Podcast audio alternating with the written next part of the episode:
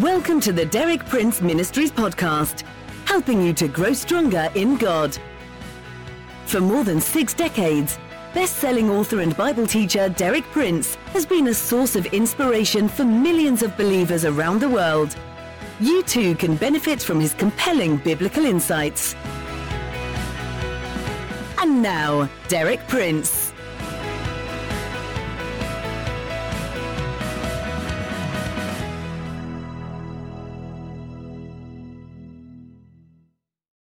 Today we come to the last of the seven upward steps in the Christian life that are set before us in 2 Peter chapter 1 verses 5 through 7.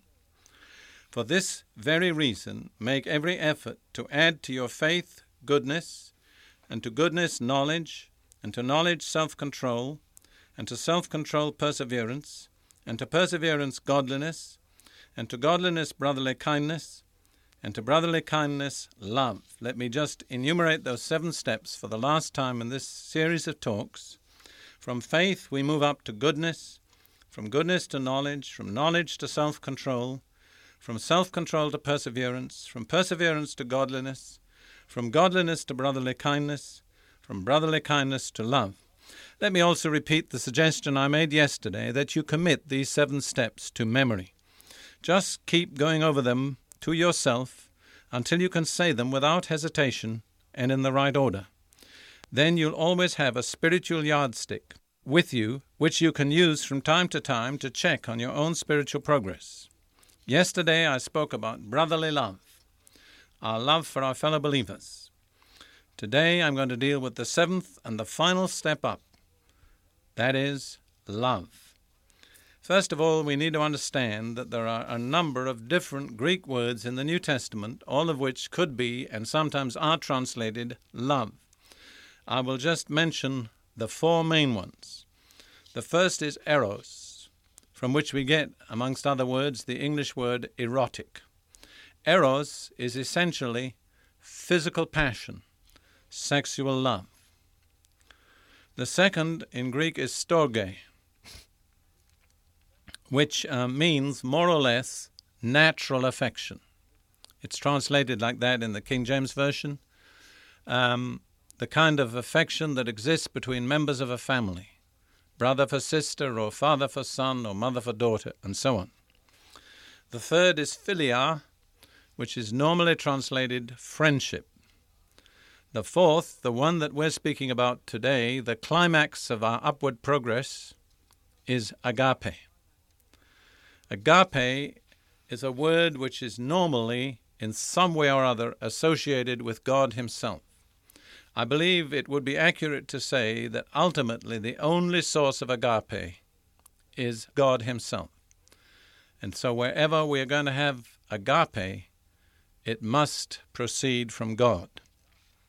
The divine demonstration of agape, of God's love, is given us in Romans chapter 5 verses 6 through 8, where Paul says this You see, at just the right time, when we were still powerless, Christ died for the ungodly. Very rarely will anyone die for a righteous man, though for a good man someone might possibly dare to die.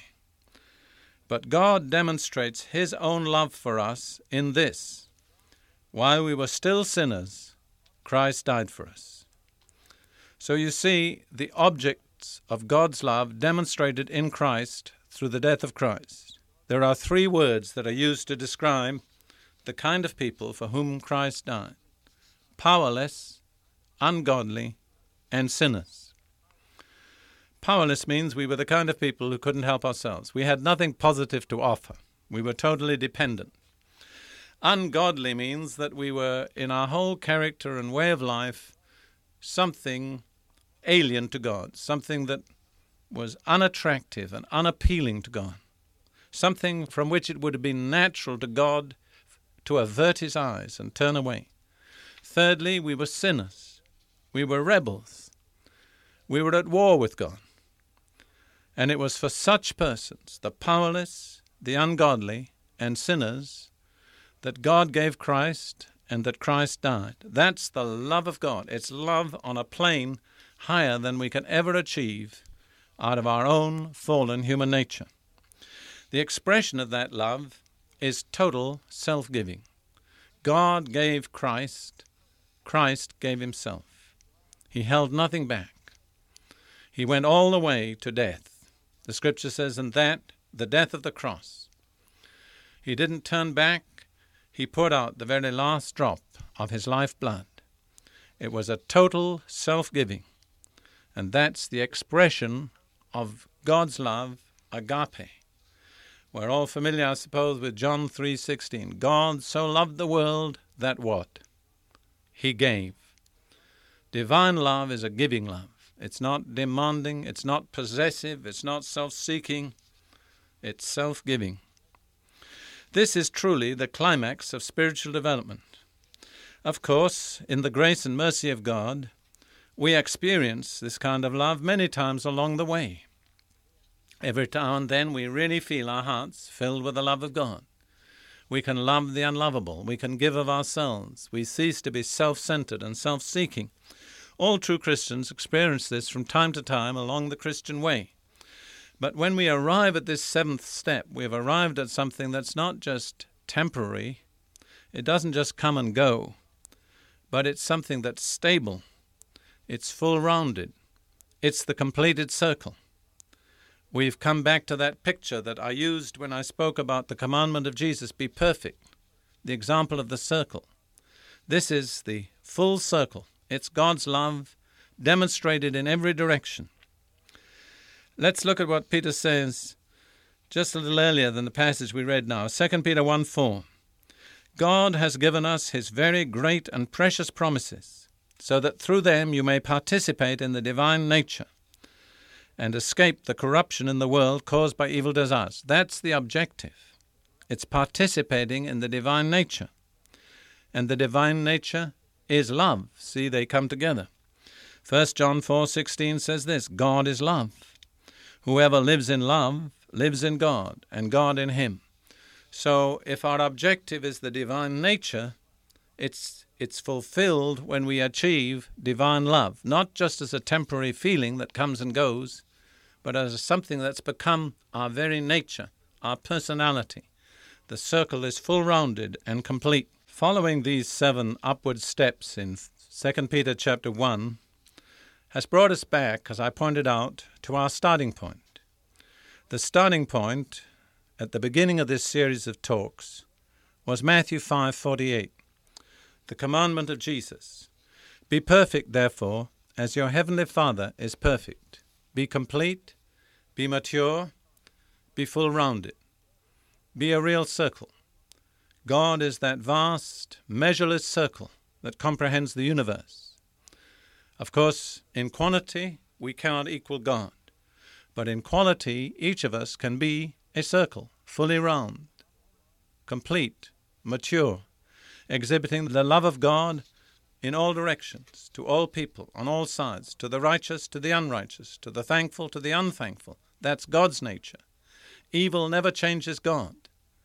And when we come to this point of maturity, we do not let evil change us. No matter what we encounter, we demonstrate the love of God in action. Now let's look and see how Peter sums this up. This is very important. We need to come to a practical conclusion. Going on in that same first chapter of 2 Peter, verses 8 and 9, Peter says this, and he's talking about these seven qualities that we've spoken about as the upward steps. He says, if you possess these qualities in increasing measure, they will keep you from being ineffective and unproductive in your knowledge of our Lord Jesus Christ. But if anyone does not have them, he is nearsighted and blind and has forgotten that he has been cleansed from his past sins. You see, there's really only two alternatives. Either we're going to fail to see what God is saying to us, and we are classified as nearsighted and blind, forgetting what God has done for us, or we're going to possess these qualities in increasing measure and they will keep us from being ineffective and unproductive in your knowledge of the Lord Jesus Christ. I'm sure you don't want to be ineffective and unproductive. Well, here's the way to avoid it possess these qualities that we've been speaking about in ever increasing measure. They'll keep you from being ineffective and unproductive. But if you don't possess these qualities, you're going to be dismissed as blind, short sighted, forgetting what you've been delivered from. And so Peter comes to the practical application, and with this I'm going to close. Verses 10 and 11. Therefore, my brothers, in the light of all this, be all the more eager to make your calling and election sure.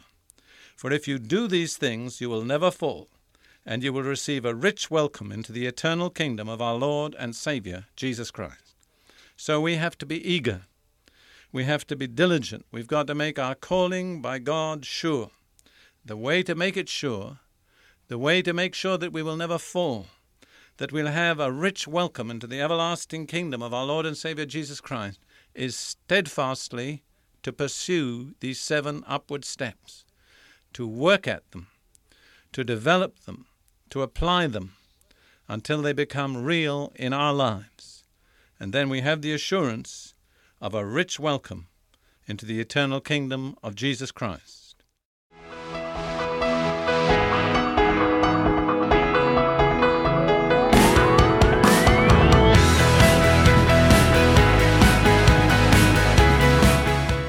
You for listening. For more inspiring teaching, visit our website at dpmuk.org forward slash podcast. And like our page at facebook.com forward slash dpmuk to join our online community. Derek Prince, teaching you can trust.